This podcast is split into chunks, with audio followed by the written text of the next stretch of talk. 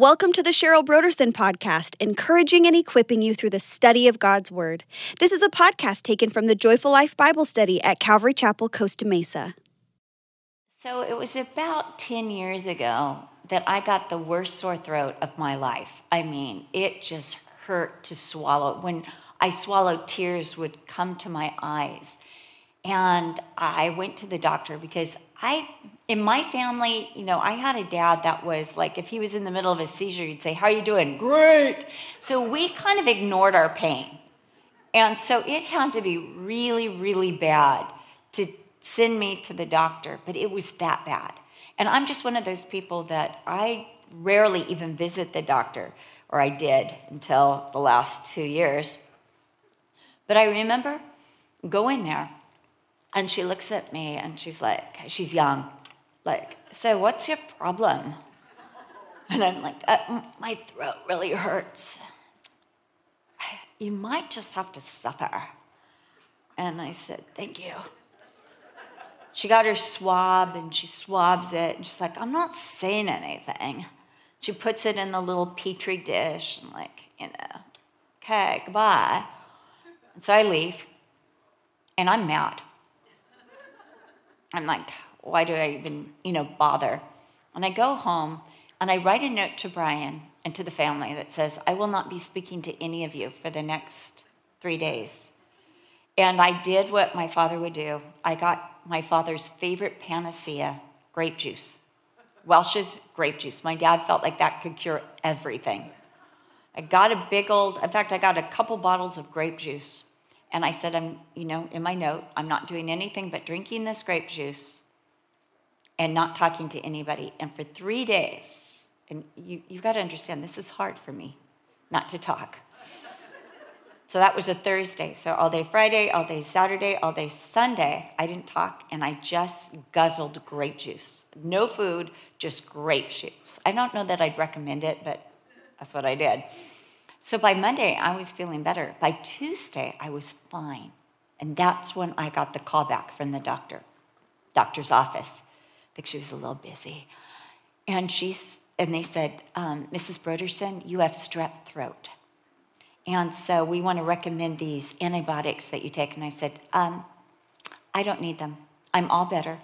I am self cured and I don't need the antibiotics. And they're like, no, no. The doctor said she wants you to have these antibiotics. I said, I don't want the antibiotics. I said, you see, when I was at the doctor's office, she told me I was just going to have to suffer. So I have been suffering all weekend and now I'm fine and I'm not taking antibiotics. And they said, well, we're going to go check with her. So they go and check with her and they come back and they said, uh, she said, if you don't want the antibiotics, you don't have to take them. And so I did not take them. But you know, in life, that's, that's the bad news. You're just going to have to suffer. That's the truth of life. You're just going to have to suffer. You know, I was diagnosed with Meniere's disease. And so I'm like, and, and what do I do? You know, to the doctor after all these hearing tests, he goes, Well, I could give you a diuretic. I'm like, no, like, let's get this fixed.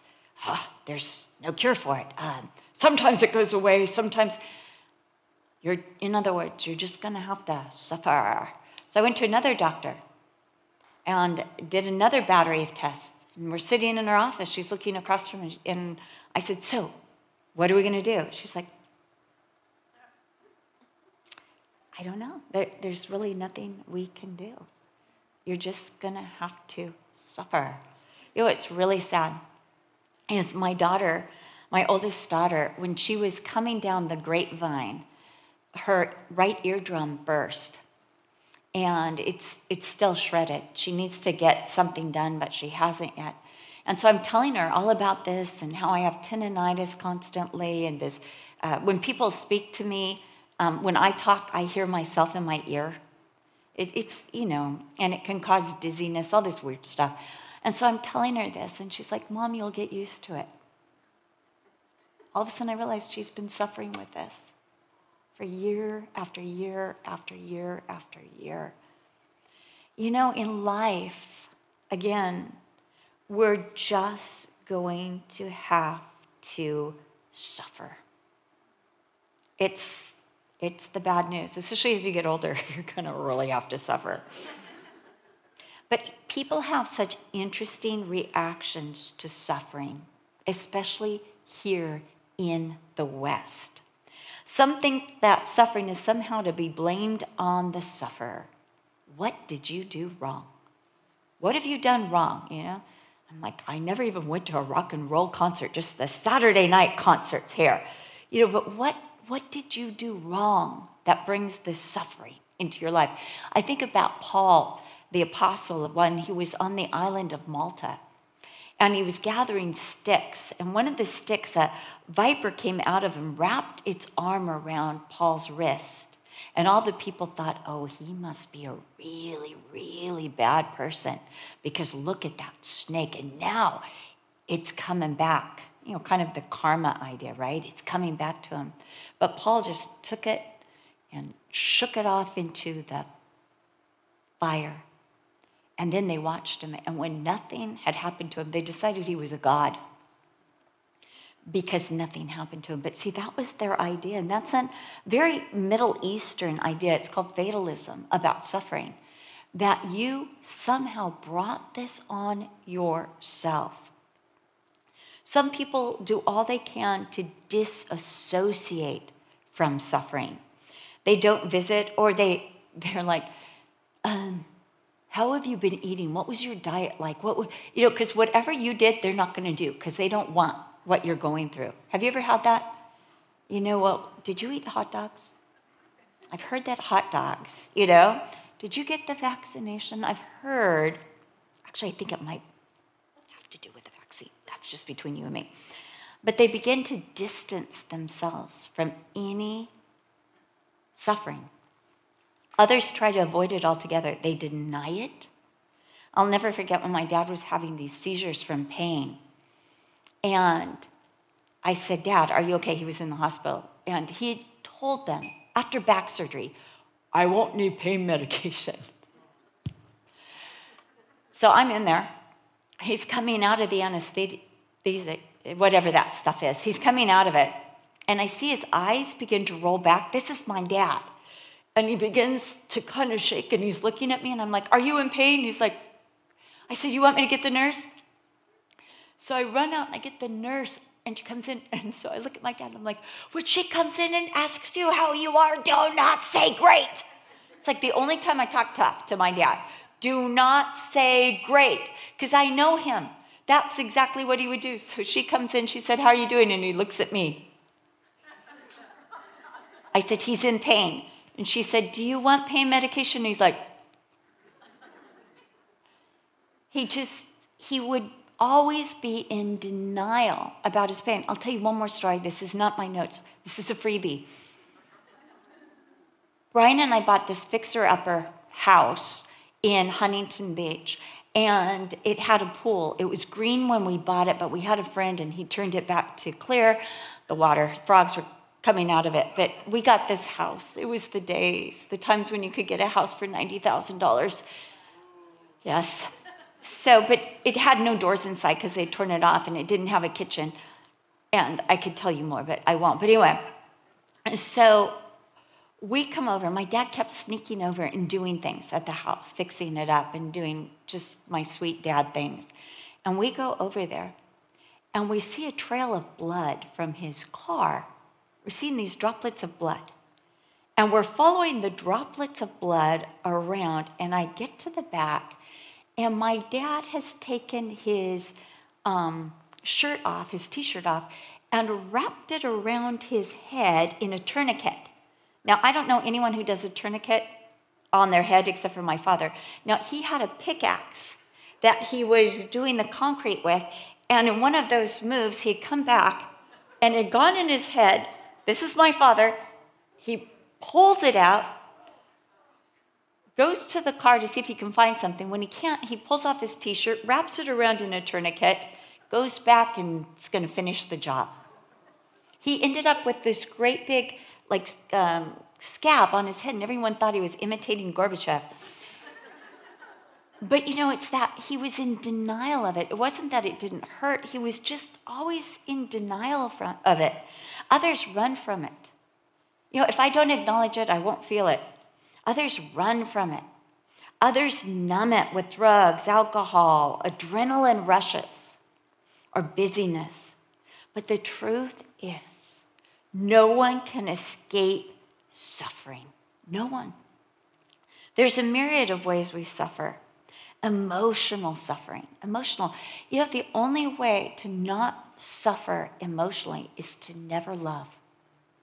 If you never love anyone, if you never invest your heart in anyone, if you never have a dog, you'll never go through emotional suffering. Physical suffering, if you never do anything fun, if you never live life, you'll still have physical suffering. Mental suffering, that, that the loss. If you, if you never give yourself, you will still have suffering. It's inevitable. Whether you believe in Jesus or not, if you live on planet Earth, you will suffer. And although Jesus does not always alleviate or heal our suffering, he does compensate our suffering. He does comfort us in our suffering. He does know and understand and enter in with us in our suffering. He does reward our suffering. He does associate with our suffering. He does speak into our suffering. As C.S. Lewis said, God whispers to us, but when we're suffering, He shouts to us. And He uses our suffering. Uh, going back to my dad, I remember him saying, You know, I've gotten to meet a lot of people this way and a lot of nurses, and I've got to share the gospel through this path of suffering. And I remember I used to go with him to his chemotherapy sessions, and you've never met a more open audience to the gospel than in that room while those patients are waiting for chemotherapy. God didn't alleviate it, but He entered it and He gave purpose to it. In 2 Timothy 1 8 through 18, we see that Paul wrote to Timothy, lightly touching on suffering. And that's what we'll be talking about this morning. Paul talks about his own suffering, the purpose and blessing in suffering, and what he did in this suffering. Paul suffered in a myriad of ways. He suffered emotionally. In 2 Timothy 1 8, we see that Timothy was pulling away from Paul. So Paul wrote, Therefore, do not be ashamed of the testimony of our Lord or of me, his prisoner, but share with me in the sufferings of the gospel according to the power of God. Association with Paul could put Timothy on Rome's radar. He would lose freedoms from his association with Paul. Also, Paul was condemned to death. And there is this tendency to want to shield oneself from the pain of loss. That when we know someone is dying, the usual response is to begin to distance our affections and our heart from them. I know that a lot of um, people, their biggest complaint when they've got a cancer diagnosis and they're dying is that no one wants to visit them anymore. All their friends kind of back away. And it's natural. You're shielding yourself from the pain of not seeing that person. You want to get used to life without that person in it. Because we have to become independent of them in order to survive. Timothy had a laundry list from Paul of the things he was supposed to do in the church of Ephesus. And now Paul wasn't going to be there to check up on him and to come and visit and to instruct him. It hurts to watch someone suffer. Earlier, Paul said, I want you to come and see me. It will bring me so much joy, but I am mindful of your tears. I know this is going to hurt because it hurts to watch someone suffer. It killed me to watch my dad in pain. He had always been my hero, my tough guy. Remember, the guy with the pickaxe in his head. And I remember when he got um, a tumor on his sternum, when it had, the tumor jumped out of the lung, and now there was another one on his sternum. And I said to him, What's your pain level? Now, this is my dad who always said, Great. I said, What's your pain level? And he looked at me and he said, Unbearable. Everything had been bearable to my dad. But now here was something that was unbearable. And I remember it hurt so deeply in in way I had never been hurt. It's like when your child is hurting or sick, that that pain. I remember watching my dad in excruciating pain when they drained the fluid that accumulated in his in his lung.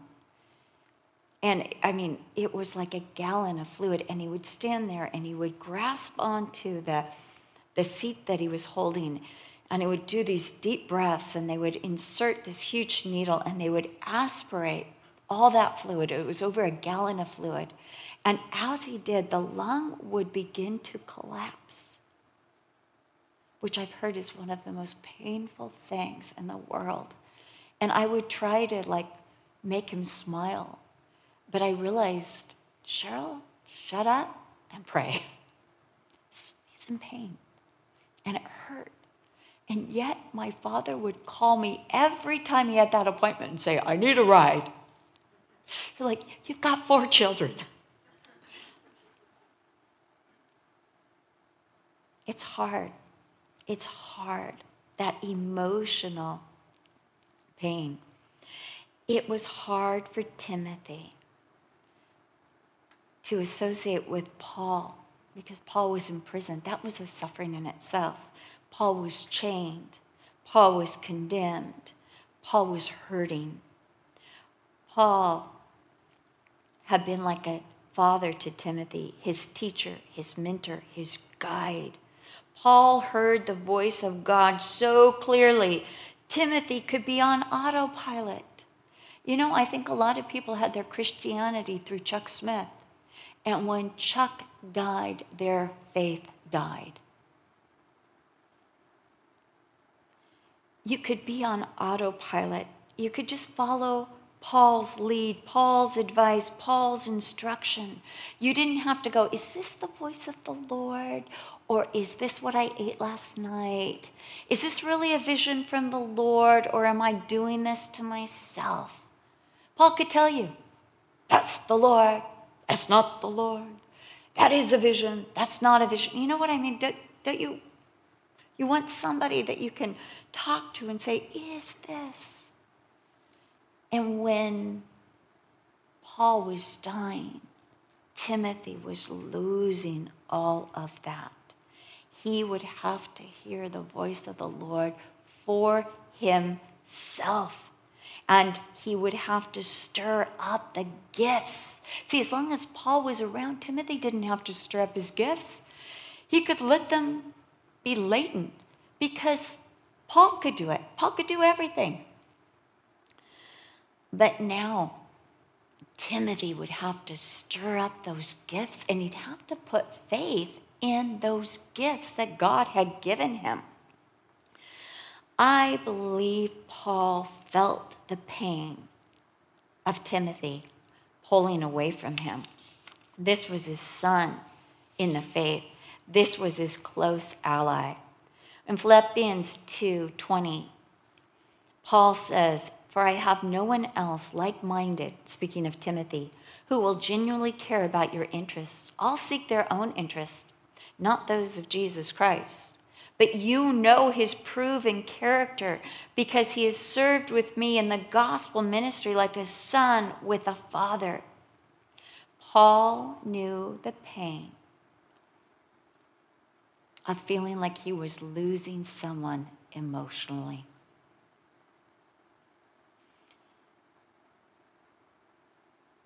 Paul knew physical suffering. After all, he was in prison and in chains, and it wasn't even like our prisons, which are not the best, right? I mean, it's not like you're going to the, you know, five star hotel, it's prison. But our prisons, compared to what he was in, the Mamertine prison, I was there um, in Rome. I can't remember the year, please don't ask me somewhere in the 90s, 1999. And I remember going to the Mamertine prison, and it, it's like a, you, you climb down a ladder into this cave. And they used to just throw the straw and the food down to the prisoners. That's where Paul was. That's suffering. I mean, we won't go into it, but we're women. You can imagine no flushing toilets down there. He knew physical suffering. Previously, for the gospel's sake, he had been beaten, whipped, shipwrecked, run out of town, stoned, just to name a few of his sufferings. He mentions a constant physical ailment in 2 Corinthians 12 7. He calls it a thorn in the flesh, a demon.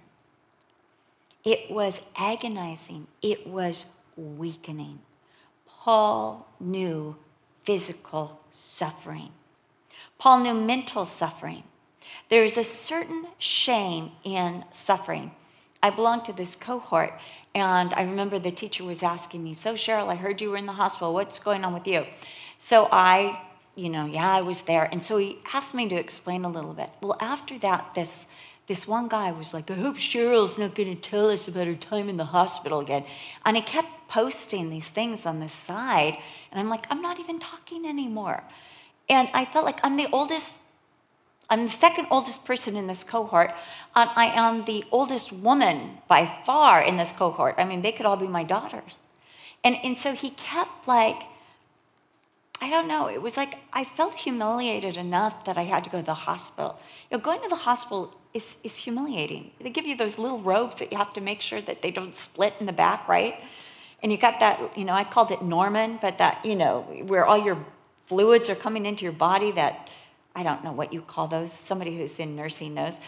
But you know, those poles that you have to take with you everywhere. You know, Norman had to go in the bathroom with me. When I walked, Norman had to go with me. And you know, it was humiliating because I felt less than the rest of the class. They're all young, they're all vibrant, they're all healthy. And there's a certain humiliation and embarrassment in being different than everybody else, in having your body break down you who've had this, don't you know it?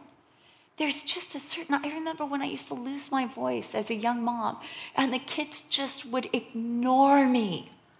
There's a certain humiliation in that, like, you don't matter anymore because we can't hear you. But there's a certain humiliation that comes with suffering. It separates you from others, it restricts you from doing what others can do. Um, there is then the mental suffering of being in prison, the shame of being in prison or having a record or like even getting a ticket. I feel such shame when I get a ticket. Like, I got a ticket. I was speeding. I'm a speeder. Or, you know, I made an illegal U turn. That was me. I'm an illegal U turner. I've done it. I saw this sign. You know, there's this shame until you pay that debt. Then there's the shame of being publicly tried and humiliated, everything being out there, all the lies being shouted out, and knowing that some people are actually believing those lies. So Paul had Phygelus and Hermogenes lying about him, but he also had the lies in court. There was a prosecutor who was accusing Paul of, of stirring up riots, of, of actually, in those days, they believed that when Christians, when they took communion, were actually uh, doing real sacrifices, drinking blood and eating flesh. Paul knew the separation, the humiliation of chains and imprisonment, and he walked among criminals as one of them. He mentions in verse 15 that all in Asia had turned from him. Rejection hurts, especially the more you've invested in others, the more it hurts. Like, you would really believe that about me? I thought we were friends. You really would believe that about me? It hurts deeply to be maligned and slandered, especially by those who are supposed to represent the love of Jesus. And remember, these were those in Asia. Paul had gone in Asia. Paul had suffered to go to Asia and to bring them the gospel. Paul had invested his life in them. They would not have heard the gospel or known the gospel without Paul.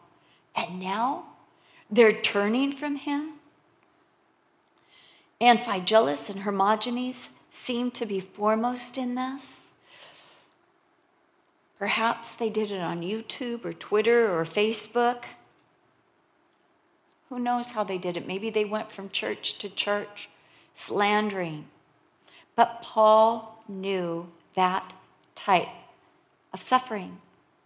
Whatever the case, Phygelus and Hermogenes' rhetoric had been so persuasive and so damaging that the majority of the churches Paul founded, established, and ministered to in Asia turned away from him, with the exception of Onesiphorus.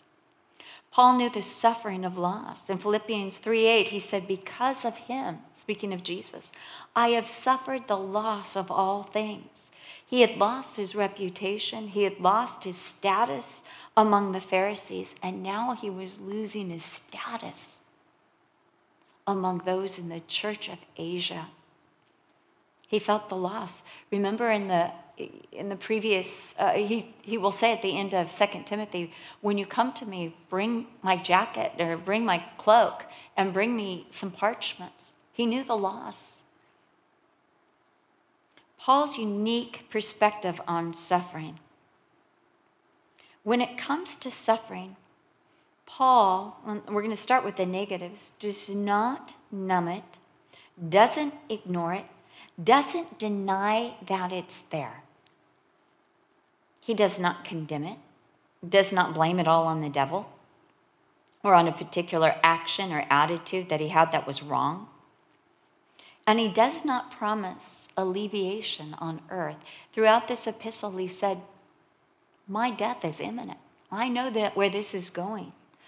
But Paul does give it a purpose. It's for the gospel. He centers his suffering on Jesus.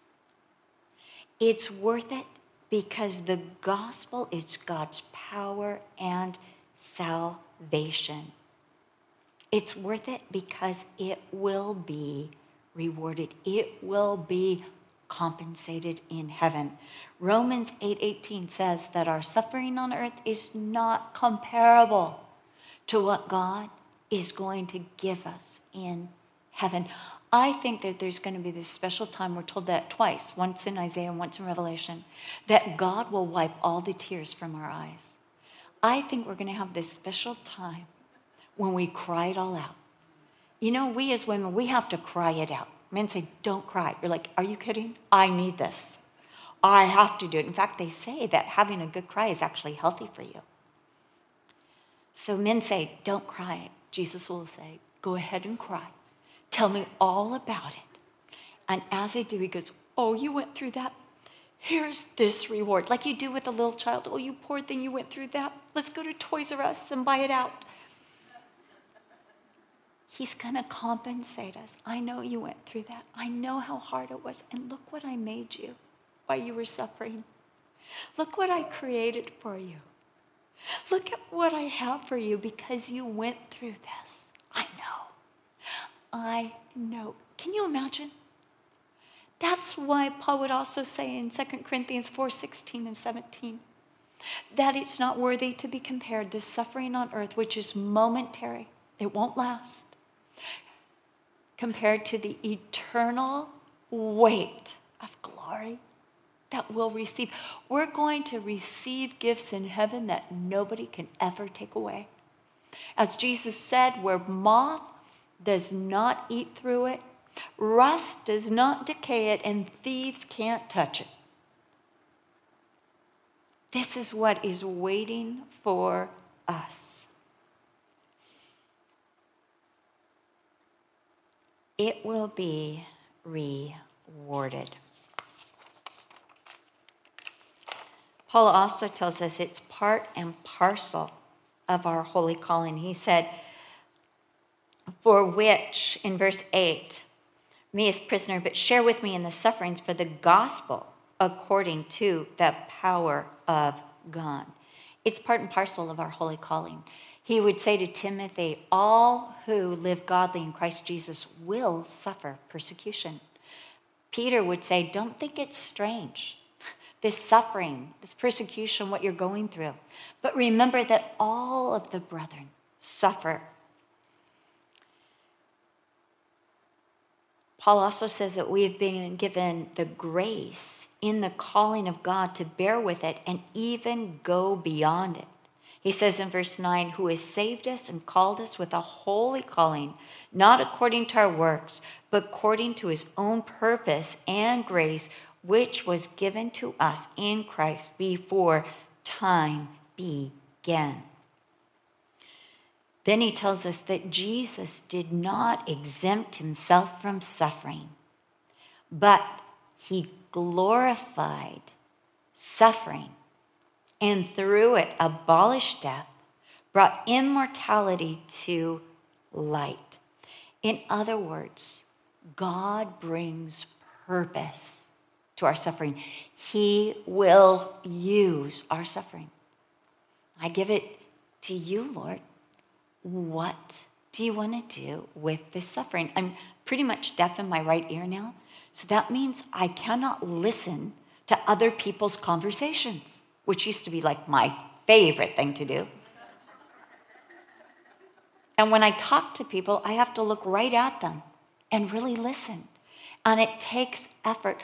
Lord, how will you use this? You know, see, we tend to think of like this is useless.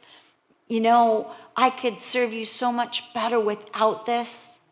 Instead of presenting it to God and say, I give you even my suffering to use for your glory in whatever way you want. Maybe it's just the compensation of grace. As God would say to Paul in first, um, second, second um, Corinthians chapter 12, verse 8 and 9, that his grace is sufficient Maybe it's just to see that outpouring of grace, that His grace is, is more than enough for this suffering. Suffering reveals the true disposition of others. I am sure that when Paul was free and a powerful force, that Phygelus and Hermogenes at least feigned alignment or support of Paul. When you're popular, everybody likes you. When you got money, Everybody likes you. However, when Paul was chained and in prison and condemned to death, the real nature of Phygelus and Hermogenes was revealed.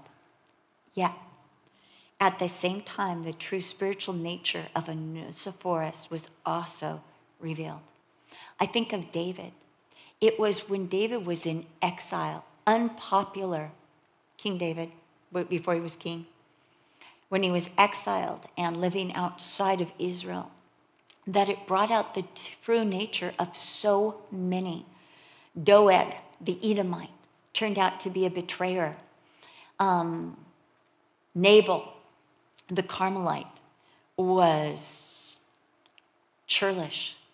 It brought out the true nature, how they responded to David, showed how they would respond to the son of David. And during that time, it was the, the, those who felt defeated, those who were in debt, and those who were discouraged that came to David and became the mighty men. So, in our suffering, the true nature of people is revealed. And we see with Onesiphorus that he refreshed Paul often. He was not ashamed to associate with Paul. Rather, he sought him out diligently with intent and perseverance. Probably had to go through soldiers, scary soldiers with swords, had to go through government, scary government with Nero being at the top of it, had to go through bureaucracy, questioning, probably interrogation, and then had to go to the, to the stinky, smelly prison, Mamertine prison.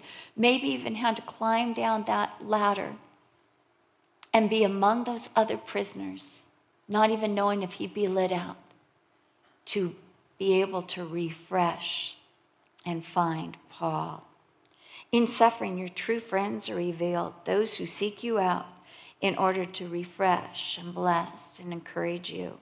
And these friends become all the more precious to you because they have sought you out.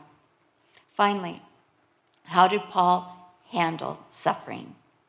Of note, again, is how he did not react to suffering. He didn't rail against his enemies. He didn't obsess over what Phygelus and Hermogenes had done or were doing. He didn't try to hold on to his status. He didn't make demands on Timothy. But he did equate his suffering with Jesus. He fellowshipped and sought to understand the purpose and glory of Christ's suffering, verse 8. As Paul would call it in Philippians 3:10, the fellowship of his sufferings.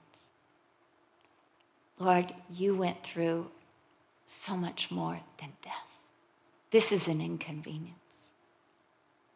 But you went to a cross he refused to feel any shame in his suffering. He remembered it was for the high calling of Jesus. Verse 12. We've got to take the stigma of shame out of suffering. If God has allowed this, then there's a glory in it, there's a purpose in it, and there will be a greater compensation in it.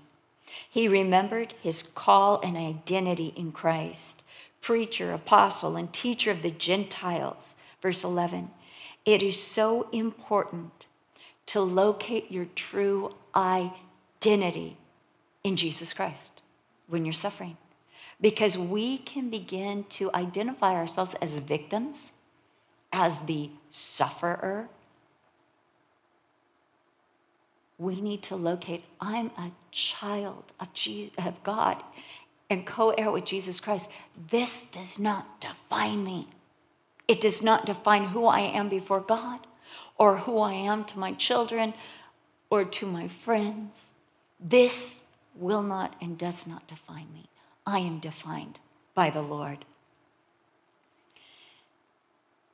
He recognized that suffering is often because we've become a threat to the devil.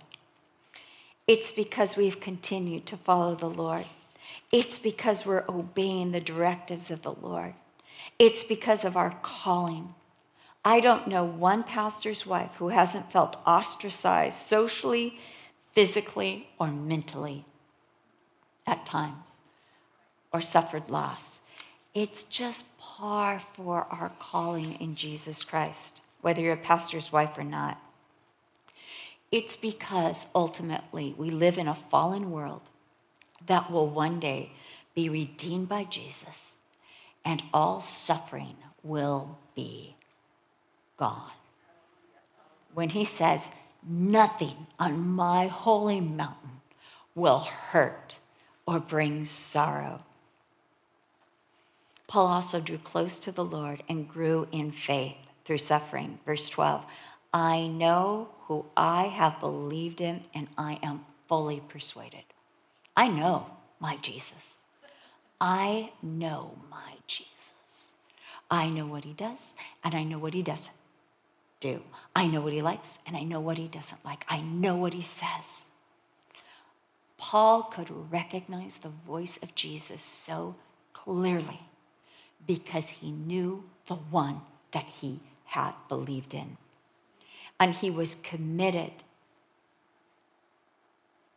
that all that was important to him in this world was important to the Lord. I think that's part of our problem. I think we think, my children are important to me, but you don't care if they're prodigals. And God's like, What?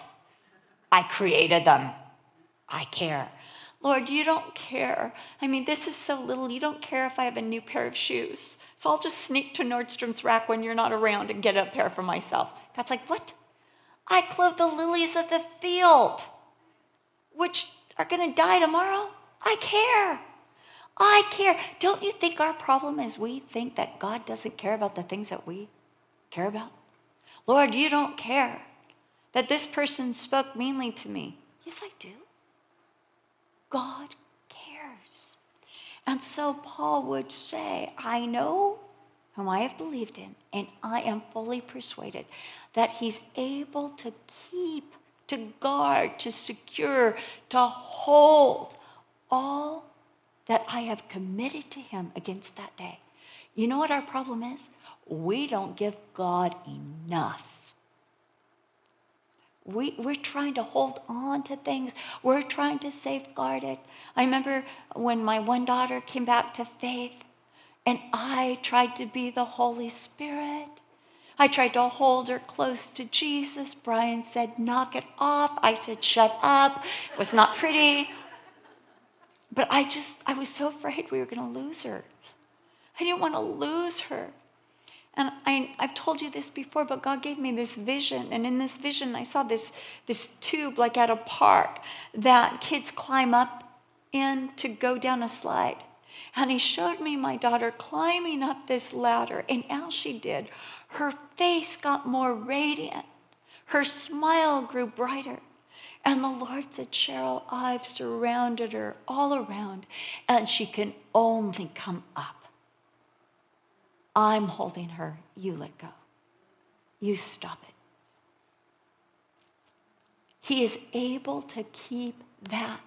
He's able to hold it. He's able to do more with it than we can. If you want something really good this afternoon to watch, or tomorrow, or someday, listen to this. It's called The Pineapple Story. It's on YouTube.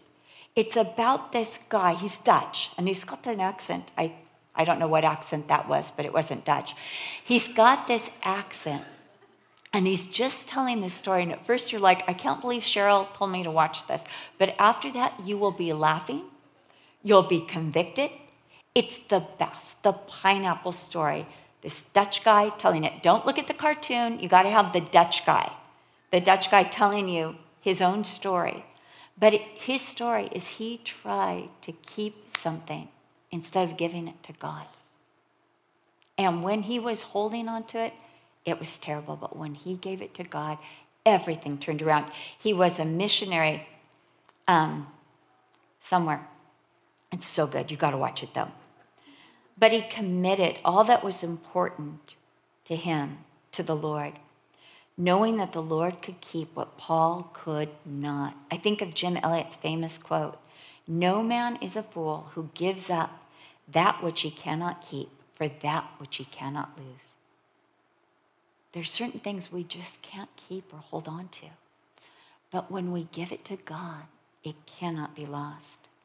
Many times before Paul had been forced to leave those he loved, struggling fellowships like the Thessalonians, and leaders for the sake of the gospel, but he always committed them to the Lord. Acts 20 32, when he's talking to um, the leaders in Ephesus on the beach in Miletus, and he tells them that after his departure, ravenous wolves will come in and try to steal from the flock. But he says to these leaders, And now, brethren, I commend you to God and to the word of his grace, which is able to build you up and give you an inheritance among all those who are sanctified. So Paul knew what it was to commend, to commit, to put things into the Lord's trust. And because he knew God, he was fully persuaded, not one doubt, that God was able to hold it and do better with that thing than Paul had done. He encouraged Timothy to hold the pattern of sound words. So in his suffering, instead of saying, I don't want to talk to you, I'm suffering, you're not, he didn't disassociate from Timothy. He encouraged others in his suffering. When my grandmother, she was dying and she was living with us, I was only like four. But my mom and dad said you could never walk in the room. Here she is in mortal pain without her saying an encouraging, uplifting word. And that's what Paul did. He told Timothy, hold the pattern of sound words. Don't forget what I've told you. But everything I've told you, hold them in faith, believe them, and in love. That's how people hear, is when we believe it and we're loving them in the process. People will shut down if they don't feel love. He's, even in suffering, Paul was able to encourage Timothy to hold on to and not lose any of what he had learned from Paul. And Paul reminded Timothy of the glory of the gospel that Timothy was now entrusted in verse 14. It's the story of God's Son who has saved us, abolished death, and brought life and immortality to light by his incarnation, suffering, death, resurrection, ascension, and intercession for us. And even as God would keep everything that Timothy and Paul had committed to him, so they were and we are to keep, to treasure, to hold tightly to the gospel that God has entrusted to us. This wondrous story that has been placed in our trust. So, bad news, good news. Bad news. At times, you are just going to have to suffer. Somehow it helps if you say suffer. Suffering is inevitable. Suffering always involves pain and discomfort. Suffering will always be part of this present life in some form or other. And all of us, no matter what our age, gender, or occupation are, are subject to suffering. But the good news, and there's lots more good news than bad news, God brings purpose to our suffering. God compensates our suffering here with his comfort. God will overcompensate our suffering with glory and reward when we get to heaven. And God did not exempt himself from suffering, and in so doing, glorified, elevated, and showed an honor in suffering. Amen. Let's pray. Father, suffering is hard. But we're thankful that you made a path through it, that you didn't just leave us in our suffering, but you have promised one day to do away with all suffering. And even in our suffering, you draw close to us, you intercede for us, you use our suffering for glory, and you speak to us. Father, we pray that you would use, and those of you who are going through something, will you just present it to the Lord? I know all of you have some kind of suffering in your life. Just maybe cup your hands, put it before the Lord. Lord, I give you this suffering. Lord, as a congregation, as a group of women, as friends, you know this suffering, you know this place. We give it to you because you are able to use it. You are able to bring glory to it. We give it to you knowing that someday we will no longer have it. It's just for this time. We give it to you. And now I want to also lift up there's some of you who have been trying to keep something and you feel like you're losing it. And you need to entrust it to the Lord. Let's, let's take that thing that you can't keep, that you're worried about, that you're trying to manage. I want you to give that to the Lord right now. Lord, here's this thing. We present it to you that we can't keep. We've been trying so hard to keep by rules and regulations and words and, and Lord, all sorts of antics and all sorts of um, activity. And we're tired, Lord, because we can't, we can't hold on to it. And so, by the power of the Holy Spirit working in us, We commit this thing to you, knowing and being persuaded that you are able to keep that which we entrust to you better than we can. So, Father, we give you both our suffering and these things that we cannot keep. We give them to you because you said no one can grasp out of my hand. Thank you for your power, you who have abolished death and brought immortality to light by the gospel. In Jesus' name.